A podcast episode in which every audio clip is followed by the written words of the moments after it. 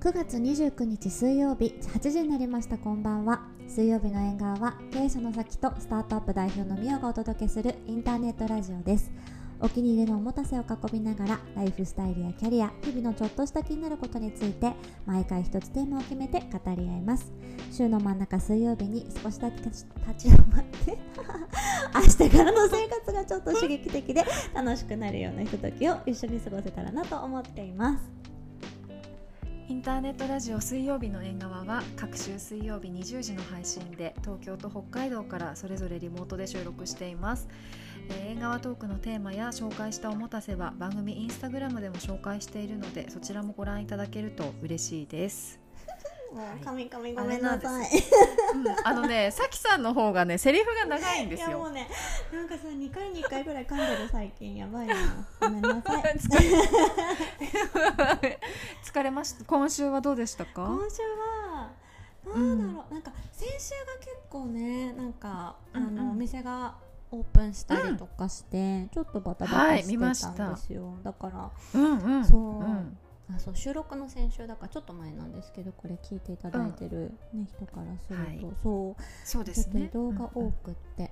うんうん、そう、うん、なんだかんだでバタバタしてたんですけど、でも、そう、今年最後のオープン、うん、あの店舗のオープンとしては日本はね最後だったので、うんうん、ああ、そっかそっか、なんか産み落とした感もすっきりです。あそっか、うん、お疲れ様でした。群馬県でしたよね。あ、そう、前橋に前橋市、そうなんですよね、あの、うんうん、メガネのジンズっていう会社があると思うんですけど、はい、そこの会社の田中社長が前橋ご出身で、うんうん、まあ、結構 ご, ご自身の資材も投じて町おこしを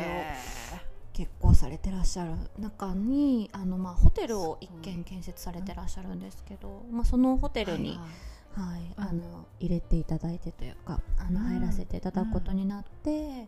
うん、本当にオープンがじゅうしちにちかな、うん、だったんですけど、うん、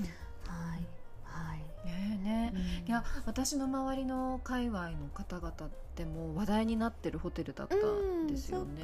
うん、デザそうデザイナーの友人とか、うん、一緒に働いてる人とか、うん、ね、どんなところなんだろうって話してて、そう、さきさんのお店も入るんだっていうのですごい気になってました。行ってみたい、うん、なんか本当に初めて群馬行って、うん、前橋も初めて行ったんですけど、うん、なんか突然あるんだよね、うん、ホテルが。へー、そうなんだ。もともとホテルだったところを、まあ、改装されて、うんうん、増築されてっていう形なんですけど、本当に世界中の有名な建築家さんとかアーティストさんがこう協力して、うんうん、あの素敵なホテルに仕上げてらっしゃるので、すごくなんかぜひ、ね、こう、まあ、このコロナが落ち着いたらなんか、うん、そうこの間なんかね世界のなんかそういう建築アワードみたいなのも取られてたりとかしていて、あ、その新しいホテルがですか、うん、そうそう、だからなんか、うん、本当だったらねこうすごく世界から注目されるような、うん、あの場所なんだけど、うん、まあ、今はねそうやって、うん、あの気軽にトラベルできないから、あの落ち着いたらね、うん、本当にいろんな方に見ていただきたいですねなんて話を田中社長ともしてたんですけどね。へえ、行きたい行きたい、ね、そっか、すごい。でもこの放送放送というか収録が、うん、えーと、リリースになるのがくがつにじゅうくでしょ、うんうん、で緊急事態がおそらくくがつまつまで、ね、だからうん、その後徐々に旅行できるようになるといいですよね。ね、本当に、うん、まあ、国内だけでも ね, ね、なんかちょっとが、うんうん、まあ、ワクチンもねだいぶ進んできてるみたいな話も聞くから、うん、なんかね、うん、そういうので、ね、うん、なんかこう抑えながら、あのでも、うん、みんなも自粛を、ね、まあ、するときはして、なんかね、うん、あのでもそういったこう楽しみも少しずつ戻ってきたらいいですよね。本当ですね。いや、そんな本当願っております。はい。はい。で、じゃあ今日の私たちのお楽しみのおもたせですが、うん、今日は私が紹介しました。はい、えー、しましましたというか私おすすめです。えー、っとですね、サタデイズチョコレートっていうお店が札幌にあるんですけど、うんうん、ビーントゥーバーのチョコレートショップです。のそこのえっと、ガーナななじゅうっていうガーナのカカオを使った、えー、なんだこれ、あのカカオ ななじゅっパーセント の結構ビターなチョコレート、はいです。はい、届きました。ありがとう、送ってくださって。ねね、全然全然普通郵便、私札幌の感覚で普通郵便で送っちゃったんですけど、東京って今何度ですか？暑い？本当ね、今週ね結構、うん、あの暖かくなってきてにじゅうはちどぐらいがマックスだったんじゃないかな。うん、そっかそっか。そっかそっか。このチョコはお店では常温で置かれてるんですけど、今一応ね直射日光避け涼しい場所にっていうことなので、うんうん、まあチョコレートなので、はい、デリケートな扱いです。一応はいです。うん、食べてみてください。はい、さっきさんってチョコって甘いものはそんなにでしたよね。うん、なんかあでもねチョコレートはすごい好きなの。うん、なんかあのなんていうの、あのこうさケーキとかさ。あのそういうのはあんまり好きじゃないっていうか得意じゃないんだけど、あのこういう、うん、チョコとかなんかこう、うん、なんだろうね、なんか、うん、チョコ好きうんチョコ好き、うん、はいはいはい、チョコ好き、うん、私も好き、多分結構ビターなんじゃないかなと思います。うん、でもそんなにビターじゃないかも。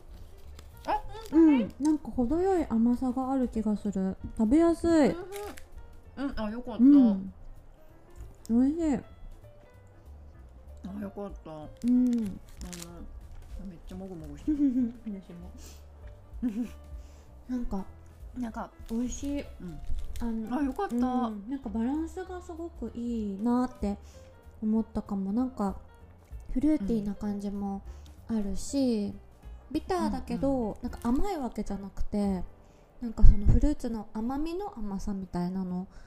が、うん、なんかその、うん、なんていうのまろやかにしてくれてる感じ、トゲを取ってる感じがあってすごい、うんうん、なんか食べやすいなって思った。あ、よかった。うん、美味しい。そうなんかこの甘さが、うんうん、なんだろうお砂糖とかの甘さじゃない感じしますよね。そうそうそうそうなのそうなの、うん、なんかだから食べやすいなって、うん、でもなんかすごいビターすぎるとねちょっとこう、うん、グッてなんていうのこうパンチがあったりするものもあるから、うん、とかあと酸味がちょっとね強くなったりするものもあると思うんですけど、うん、なんかすごくバランスがいいなってあの、うんはい、思っちゃった。あ、嬉しい。嬉しい。私あのこのチョコレート屋さんは札幌に引っ越してきた時におすすめしてもらって行ったんですけど、ビートゥーダーって今ねはや、まあ、結構前から流行ってますけど、うん、多分この流行る前からあるお店なんですよね、えーうん、で作ってるところが見えてでパッケージも可愛くないですか、うん、可愛いすごくなんかシックな感じだよね。そうそうそう。あとあのこのモルドなんかなんていうんだっけ、うん、型型もすごい可愛くて好き、うん、真ん中にね、うん、あのなんかロゴというか名前がペッて入ってるのも素敵じゃない？うん、可愛い、ね、デザイン性が全体的にあってね、うんうんうん、そう。なんかこれもチョコレートいろんな種類あるんですけど、うん、それによってパッケージが違っててすっごい。なんていうんだろう鮮やかなオレンジとかのパッケージもあれば、うん、シックなこういうのもあって、うん、なんかね見るだけでも楽しいし、うんうん、お店に行くとこうなんていうんですかガラスの瓶に細かく砕かれたチョコレートが試食用に入っていてで食べながらあのいろいろパッケージ見たりとかして、うん、あこれってここの国のなんだとか思って、うん、こう回遊してると店員さんが来てくれてすごい丁寧に説明してくれるんですよ。えー、素敵。思い入れ込めて作ってるんだろうね。うん、ねね本当それが伝わってきて、えー、素敵素敵なんです。好きなお店、えー、なんかドリンクとかもあって、えー、そうなんだ。ショップは、うん、道内にしかないんだよね、うん、きっとね。おそらく道内にしかないのかな多分。なんかその路面にある路面店のお店と、うんうん、あと札幌の中ではちょあの少しずつお店増えていて、はい、札幌のパル、パルコだったかな違うなパルコじゃないやどこだっけステラプレイス、うんうんうん、あのなんかそのもう本当にでも駅ビルですね、うん、の中に入ってたりしてそうご活躍の私の好きなお店です。オンラインでも買えるから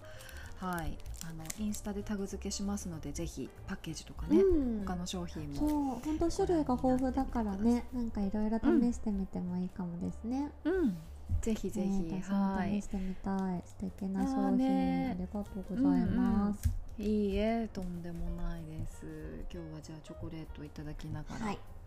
お話をしましょう。はいはい、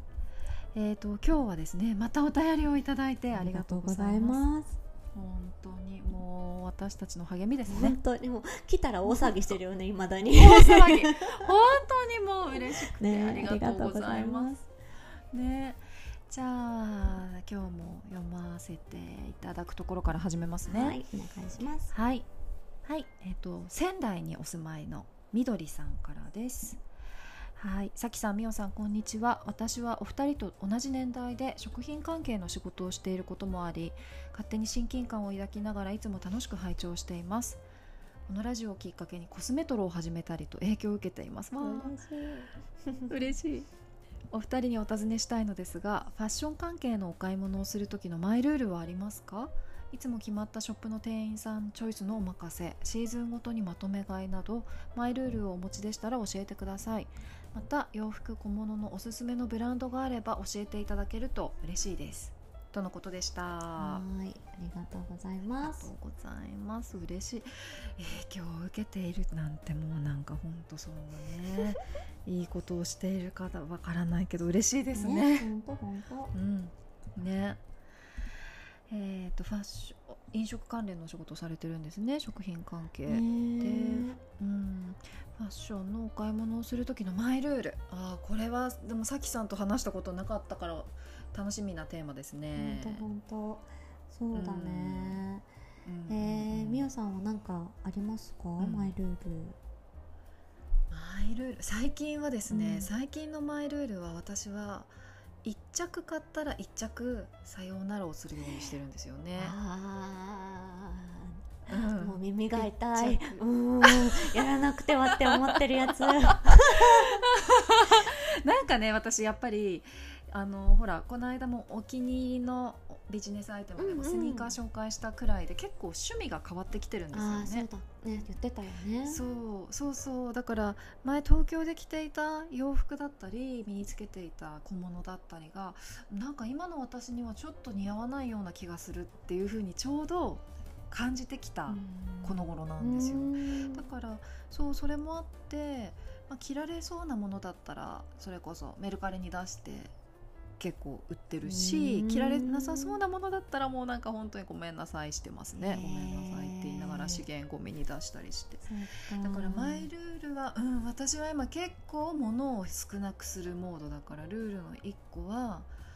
うん、それですかね。それはファッションに限らず、うん、いろんなものもそういう感じ。あ、そうかも、限らず、あのー、そうですね、ファッションがもちろん多いんだけれども、うんうんうん、あのまあ、調味料とかもそうです。だから家電とかも、えーうんうん、そっかそっか、もう本当そうそう。だからなんだろうな、なんかほらいろんな用途が分かれてる家電ってあるじゃないですか、うんうん、そういうのももうどんどん淘汰されてきていて、うん、どんどん少なくなってきて、だけどちょっとこういいもの買うようにしてます。あ、なるほど。えーうん、なんかその時のこう情報収集源みたいなのは何かあるんですか？うん、情報収集源ですよね、うん、でもねやっぱ最近は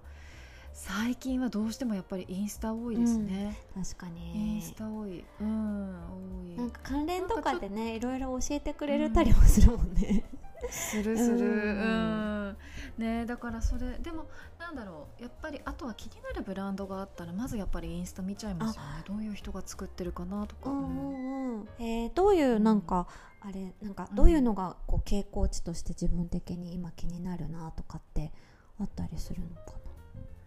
傾向値としてはなんかあんまりこう大量生産してないものとかになってるかもしれない。あ、でも家電とかはですね、うん、家電とかはそう、家電とかの方がより作ってる背景とか、うん、ストーリー的なものを読んでる気がしていて、はい、ファッションはね、うん、私は結構最近、あのー、傾向としてはスポーツの時も着られて街に、えー、出かける時も着られるっていう。なるほどなるほど、うん、なんか雑誌ではアスレジャーとかって言われたりしてますけど、そっそっちのジャンルかな。だからピラティスに行った後にちょっと羽織ったら若干なんかフォーマルになるような感じ、うん、みたいなお洋服を出してるブランドを見がちですね。へえ、そっかそっか、うん、それちょっといろんなシーンでその自分の今のライフスタイルに合ったそのシーンをこうシーンでどっちでも使えるみたいなのがテーマになってるって感じなのかな、うんうんそうですね、うん、どっちでも使えるが多いな、うん、だから そ, そもそもやっぱり持っている絶対量を減らそうとしているから、うんうん、そうするとあ、そっかそっか、なんか、うん、一着で多用途、うん、これはビジネスでも着れ、着ていけて、だけどそのあとそのまんまピラティスもできちゃう、うん、キックボクシングもできちゃうみたいな、へー、うん、いそうですね、インナーとかもそうかも。だからなんか本当にいわゆるスーツっぽいもの、うん、なんかクリーニングしないといけないようなものは本当なくなりましたね、ファッションだと。えーうん、なんか具体的にこのブランドの商品よく買うなとかってあったりするんですか？あ、よく買う、最近よく買うブランドは、うん、私あのダンスキンっていうブランドと、うんうんうんうん、ダンスキンとルルレモン買ってますね。へー、そうかそうか、うん、なんかそこに行き着いたきっかけとかもあるの？きっかけはダンスキンはたまたまそのスポーツショップで見ていて試着したりしていた時に、うん、あ、意外とこれってその打ち合わせに着ていっても良さそうって思ったところがきっかけで、そこからその店員さんのコーディネート見てたりしたら、あ、本当にこんな風に多用途にできるんだって思ったのがきっかけですね、うん、そうかそうか、うん、だからそう、なんか本当にレギンスっぽいものにちょっとなんかかわ、かわいいというか、なんか長めの白いブラウス合わせて、うん、で、でジレ羽織って打ち合わせ行ったりとか、うんうんうん、なんかそう、そういうスタイルが増えてきたかな、うん、それは北海道に移住してから、うん、移住してからですね、うん、うん、あとルルレモンはね、雑誌で見た、うんうんうん、なんか私あのベリーっていう雑誌のライターさん仲良くしてて、うんうんであのよくベリーあの送っていただいたりとかするんですけど、なんかそこにねルルレモンの方のルルレモンの店員さんの着こなしが出てて、でなんか本当にそれこそレギンスになんかちょっとジャケット羽織ってそのまま打ち合わせに行ってるシーンとか見て、あ、素敵、今の私がすごいピンとくるっていう感じのコーディネートされてて、うん、そうでそこからなんかルルレモンの場合だと結構いろんな体型のモデルさんがいるっていうところもすごいいいなと思って、あ、なるほど、うん、割とこうすごいふくよかな方もいたり、うんうんうん、あとはその背の高さもね、いろんな高さの方がいたり、人種もいろんな方が、なんかすごいそのいろんなスタイルを楽しんでるように見えて、うんうん、それがすごく好きでルルレモン見てますね。えー、そっかそっか、うん、えー、じゃあやっぱりその自分のライフスタイルとそういうなんか今合ってるんだろうね、うん、そういうブランドが、ね、合ってるんだと思う、うん、そうですね、なんかこれもねその自分が自分は今こういうスタイルが心地いいんだとか、はい、自分はなんだろう、今までだったらみんなヒール履いてるから、うんうん、ヒール履いて打ち合わせ行かなきゃなとか、うんうん、なんか人に合わせようとしてるっていう性格がなんかちょっと北海道に来て変わってきたっていうのも、うんあるのかなと思ってますね。えーうん、えー、さきさんはマイルールはありますか？ファッションのお買い物におけるマイルール。私はですね、いやな、うん、な, ないなくて、それでなんか、うん、あえっ、ー、となんかあの前にそのお家の家具の話もした時もあったかと思うんですけど、はいはい、やっぱり私わかんない、うんうん、ファッションあんまりわかんないんで。あの、うんうんうんうん、分かる人に頼るっていうのが結構、ま、マイルールで、それファッションに限らず、うん、やっぱ知ってる人に教えてもらうっていうのが結構マイルールなのかもってなんか考えてて思ってて、うん、そういう意味ではファッションは完全に妹なんですよ。なんか、なるほど、そう妹がファッション業界にいて、あの、まあ、すごくいろいろ詳しいので、うんうん、妹に買い物付き合ってもらったりとか、えーと、そうなんかこれ買いたいんだけどどう思うみたいに送ったら似合わないからやめなさいみたいな感じで言われてやめたりとか、そう、うんうん、勝手に買って怒られたりとかしてるえー、でもいいな、そうなんだ。だからなんか、まあ、結構自分の中ではやっぱ苦手なことと苦手っていうか得意じゃないこと、うん、とか、まあ、それこそ流行りしたりもわかんないし、うん、なんか、うん、そんな女性誌とかも私あんま読まなかったりもするから、うん、なんかそういうのは、うん、あの知ってる人に聞いて、うん、でかつまあ身内だとね、なんかはっきり言ってくれるじゃん、うん、あー、それはそうですね。でなんかこう、うん、私の場合はなんかあんまりこうだからお洋服も買うタイミングもなんかこう、うん、例えば何かの講演会に出なきゃいけないとか、何かにこう呼ばれてその食事会に行かなきゃいけないとか、なんかそういうきっかけで服を買う買い足すことが多かったりもするから、なんか妹になんかこうこうこういうので呼ばれてんだけどどういうのがいいと思うとか言って聞いたりして、とかなんかこれこれいいと思うみたいな感じで相談したりして、そういろいろ教えてもらってる。えーうん、いいですね。いやなんかね、その身内だから確かにちゃんとコメントを厳しめにもしてくれるっていうのはすごいいい、うんうん、全然似合わないからやめた方がいいとかすぐ言ってくるからそう買った後に言うのやめてよみたいな感じなんだけど、えー、でもすごいありがたいへえーうん、なるほどね。なんかその中でもそのあのなんだろう洋服、うん、あと小物の好きなブランドってありますか？あー、なんかねあんまりこのブランドっていうのが自分の中ではないんですけど、でもその、うん、あの妹がね今たまたまファーフェッチっていう会社に勤めているんですよ、うんうん、であの、うん、イギリスの会社なんだけどオンラインでこう、うんあのまあ、オンラインショッピングの会社なんだけど、うん、なんでそこで買い物することが多いかな。そういう意味ではそこでもうすでにセレクトされてるっていうところである程度こうスクリーニングしてもらってるっていうこうなんて安心感がある中でまあショッピングできるっていうのはなんか自分の中ではすごいなんていうかありがたいなと思ってて、でまあそれでこういろいろそこに出てくるものを妹に送ってライン でそうこれどう思うみたいなダメみたいな感じでそうえー、何割くらいが通過するんですか？え、きゅうわりダメだしそうなんだ。そうなのそう、えー、でもまあさそれも含めてさ、うん、その丈は似合わないとかさ、うん、そのバランスは変と思うとかさ、なんかやっぱいろいろ言われるからさ、なんか、えー、そっかと思って学んでいます、うんうんなるほどね、うんえー、でもありがたいですねご家族にそういうそうそうそう、うん、そうなのえーうん、そっかそっか、うん、だからまあプロに聞くだね、うん、私のマイルールはルールはね、うん、そうですね、うんうん、なんかそのお店に行って、うん、このブランドのお店はよく行くなとかってあります？あーどうかな。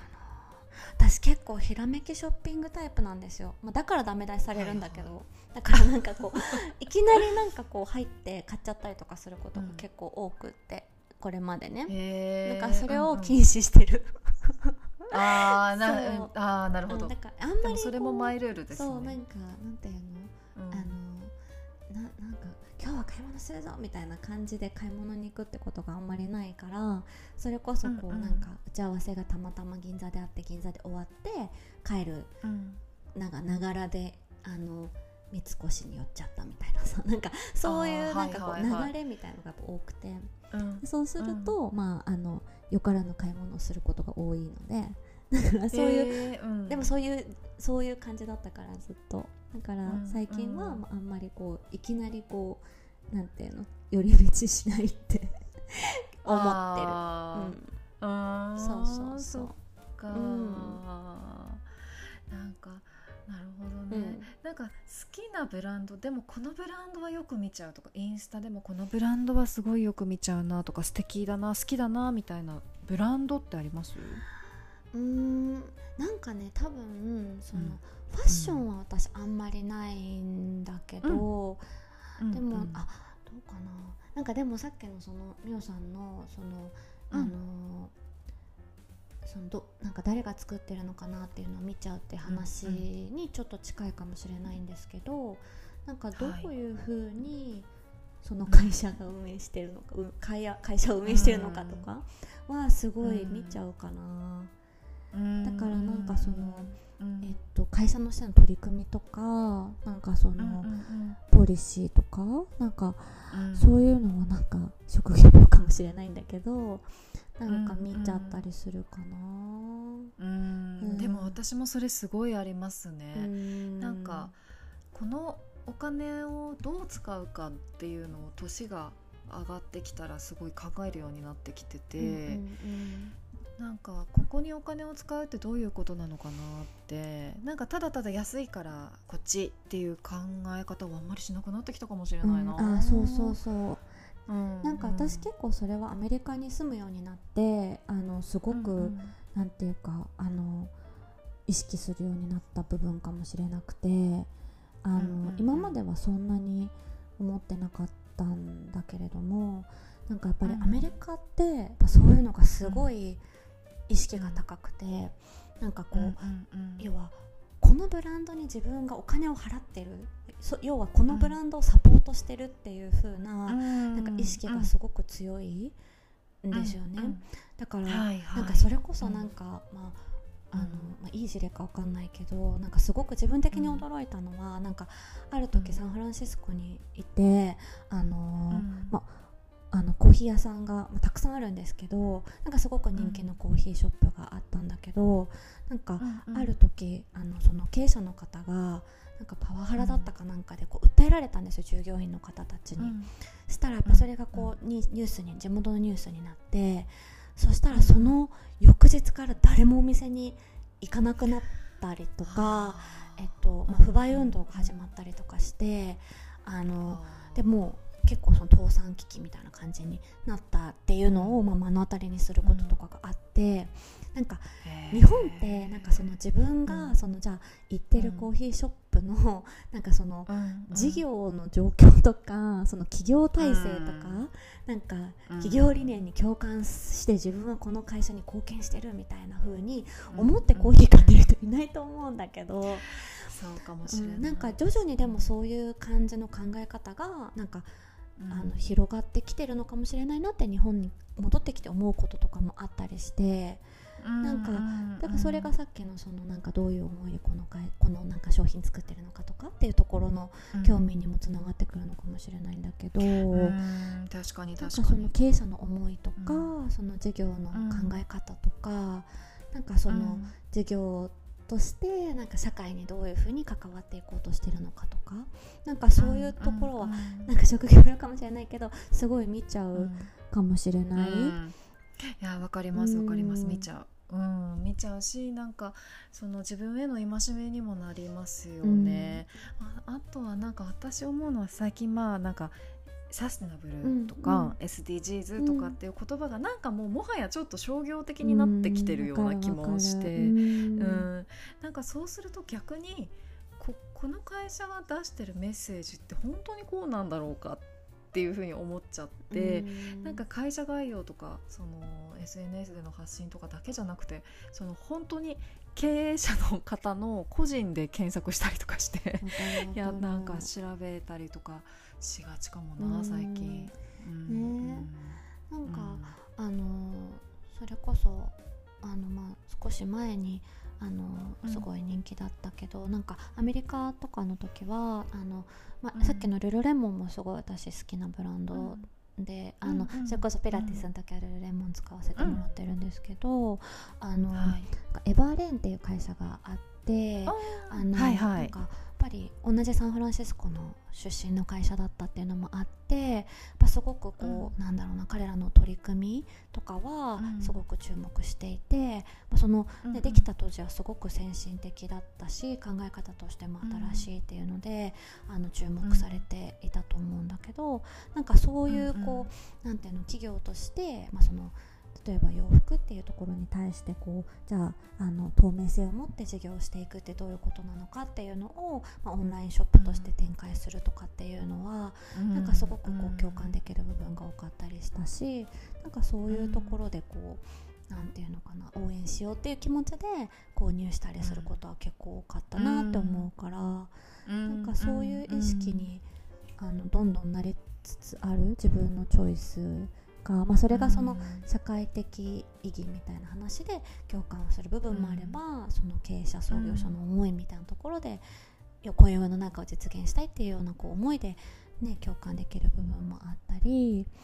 あとまたなんか、まあ、もちろんデザイン性とかやっぱりこう美しさみたいなのは私もすごくなんか特に例えば食器買ったりとかする時とかってすごく面白いなって思って見てるから、なんかそういうので買う時ももちろんあるんだけど、なんかこうただただなんか流行ってるから買うとかなんかなんだろう話題だから買うみたいな、なんかそういうところからはなんかちょっとず れ, ずれてきたというか変わってきた部分はあるかもしれないですよね、うん、ありますね、うん、それは完全にあると思いますね、うんうん、流行ってるから流行ってるから買ったもの最近なんかあるかな、ありますあるかな、流行ってるからかな、気がするな。シーズンごと、このご質問いただいているシーズンごとに何かをまとめ買いするってあります？シーズンごとにまとめ買いね。私去年とかだと、うんまあ、北海道に来たから冬になったからヒートテックをまとめて買うとかはあったけど、確かに、うん、そうだね、でもヒートテックもな、なんか最近すごく質がいいからにねんくらい着れちゃうんですよね、うん、全然着れちゃうよね、着れちゃう着れちゃう、ほんと毎日お洗濯してたとしてもね、うんうん、全然、うん、なんか捨てるタイミング難しいものが増えたかも、なんかそう長持ちしちゃうから下着とか特になんかそうなんですよ、うんね、下着とか靴下とかさ、なんか、うん、さあんなとこ開かないじゃん、そんななんか、うんうんうんね、昔みたいにね、ね、そうとかね、うん、そういうのはあるかも。なんか靴も捨てるタイミングが私よく分かんなくていつも。いや靴は分からないですね。ね、そうなのそうなの、なんかそういうのはあるかな。まとめ買いするものってワインぐらいしかないんだけどワインワインね、完全に消、うん、でも消耗品だからね、そういうものは、ね、ワインワインはだって絶対ね捨てることとかないですもんね、ないよね、そう、うん、でもなんかそういう意味ではそのシーズンでまとめ買いっていうのはこうやっぱ旬のものとかでその時しかこう買えないものとかって出たりするじゃないですか、うん、そういう時はなんか結構まとめ買いしちゃうかな、うん、ワインもそうだし、ね、うんうん、なんかこううちだったらコーヒー豆もシーズナルでこう出たりするものが、うん、あの前、ね、あのシングルオリジンのコーヒーとかって季節によっていろんなコーヒーが出るから、うん、あまたこの、うんうん、この季節来たなみたいな感じで自分が好きなものだったら買ったりみたいなのもあったりするし、あ、うん、あこれだこれみんなにあげたいなって思って買っ自分がこうまとめ買いして人に配ったりみたいなのもあったりするから、うん、なんかそういう季節性があるものの食材は結構あるかな、うんうん、私もありますね、うん、私もあるな、秋なんかもう本当に梨とか柿とか美味しい時期はちょっと話ずれるかもしれないけどまとめ買いしてもひたすら食べてますねそうだよねうーん、確かにそうですね、お買い物のマイルール、まあ、でもなんか今回お題をいただいて思いましたけど、なんかそうですね、好きな好きなものの傾向ってなんとなくちょっとずつこう見えてきたような気はしますよね、うん、そうだね、なんか好きなものに囲まれてたいって思うようにもなってきたしね、なんかそれが前はそのさっきの流行りみたいな話とか、うん、でこう他人軸というかだったかもしれないけど、うん、なんか自分が、うんいいって納得してから買うみたいななんかもういちフィルターなんかこう飛びつく前に入るようになってきたのかもしれないね、うんうんうん、そうですね、うん、なんかそうなるとちょっとこう幸せですよね、うん、あの前話してたご機嫌のねちょっと秘訣にもつながるかもしれないね、つながるかも、なんか私昔は前職の時は本当に疲れてた時って、うん、もう寝る直前まで買い物してたんですよね、あネットショッピング、そうそう、ねえー、そうもうネットで服もう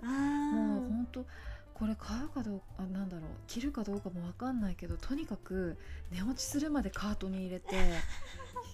そう、翌々日くらいにあのゾゾタウンの黒い箱たくさん届くみたいな、えー、で明けもしないで季節が終わるみたいな、えー、本当ひどいことしてた、もう何やってたんだろうって感じなんですけど、なんかやっぱりこう物が溢れてると、うん、その分さらに疲れちゃうっていうのもありましたしね、うん、何やってんだろうっていう自分への自己嫌悪もあるし、うん、でもあるよね、うんまあ、その買い物、うん欲みたいなのがねこうバーって溜まってこうそれを破産するのもねストレス解消の一つだったりもするしね、うんうん、するする、ね、私もあったな、なんかなんでこんな高いカバン買っちゃったんだろうとかね、なんか何バッグね何も入らんやないかみたいな実用性ゼロみたいな、ねえー、そういう時期もありますよね、うん、あるある、うん、だからなんか ね, ねそういうのは通過しての今かもしれないね。だからこそいや本当、うんうん、あるかもあるかもねえ、うん、えちょっとでもさきさん、私今度妹さんに何か教えてほしいです私なんかね好きなものは分かってきたんだけど、うんうん、似合うものはなんか別で、これが似合ってるかどうか問題はねずっと分かんない。あーでもそれはなんか永遠の課題だよね、うんうん、分かる分かる、うん、そうでもなんかなりたい自分のイメージみたいなのがさ、なんとなくこうなんか分かってきたよね、はい、ようやくうんようやくね、うん、それはだんだんだんだん見えてきましたね、うん、そうそう、うん、なんかそれこそさ昔はさなんか、うんいやなんか商談行くのにさなんか黒いパンツ、うん、スーツで行かないとみたいな、舐められてしまうみたいな、うんはい、なんかそういう、はいうん、なんかこうなんだろうな、結構そのなんかファッションを楽しむとか自分の好きなものを着るとかっていう以外のフィルターがすごい多かったんだけど、そうそうなんかやっとようやく、うん、なんかそういうのももうどうでもいいやって思って自分の好きなもの好きなように着るみたいに慣れてきたかもしれないもんね、うんうん、なってきてる、うん、そうそう、うん、そこそこはねなんかそうそうクリアしてきてるような気はしてて、あと本当に似合ってるものだと嬉しいなっていうのは今思いましたね。そうだよね確かに、うんうんうんうん、どうしようレギンスとかめっちゃ似合ってなかったらどうしよう。いやいやいやいやでもさなんか昔ねなんかその、うんうんあのジーパンに白い T シャツでさすごい美しい、うん、あの、うん、なんていうの、あの大人になりたいってすごい思ってて、はい、なんかそういう、うん、なんかレギンスとかもそうじゃない、なんかもう隠せないけど、うん、なんかそれをこう、はい、なんか美しく着こなせる大人になったら素敵じゃない、うんああ素敵、なんかそっちを目指したいよねいやそうそうそう、うん、シンプルにねそうそうそう、そうなんかもうなんて言うんだろう、装飾してももうなんか限界があるっていうか、だからそれにはやっぱ筋肉じゃないですか、ね、出たそうそうそうそうそう結局は T シャツだけとかでもそうなんですよ、そうそう筋肉と姿勢だからそうなんですよ、ね、それはちょっと引き続き頑張っていきたいところですね。本当に、ねねはい、年齢をね重ねるが、うん、重ねていくからこそね、なんかそこはね、うん、ちょっとあのなんだろう余計にね頑張んないとね、うん、本当ね、には逆らえないから、でもなんかそうそう逆らえないから、うん、だけどなんか本当おばあちゃんとかになっても T シャツとジーンズででなんかわかんないなんですかちょっとバンクリーフのネックレスしたりとかしてたら素敵ですけどね。素敵素敵そうなんだよ ね, ねえ、うん、そうなりたいそうなりたい、それを目指しましょう、うん、なりたいはい、はい、目指しましょうはいじゃあ今日はまあでもなんか新鮮ですね、お買い物のお話でした。はい、うん、はいはい水曜日の縁側では皆様からのお便りを募集しています。話してほしいテーマや聞いてみたいことなどぜひお寄せください。はい、いただいたお便りはすべてふたりで大切に拝読します。ポッドキャストのプロフィールトップにあるフォームから送信できます。また水曜日の縁側インスタグラムではおもたせの紹介やアフタートークを綴っています。そちらもぜひご覧ください。はい、はい、今日もありがとうございました。ありがとうございました、はい。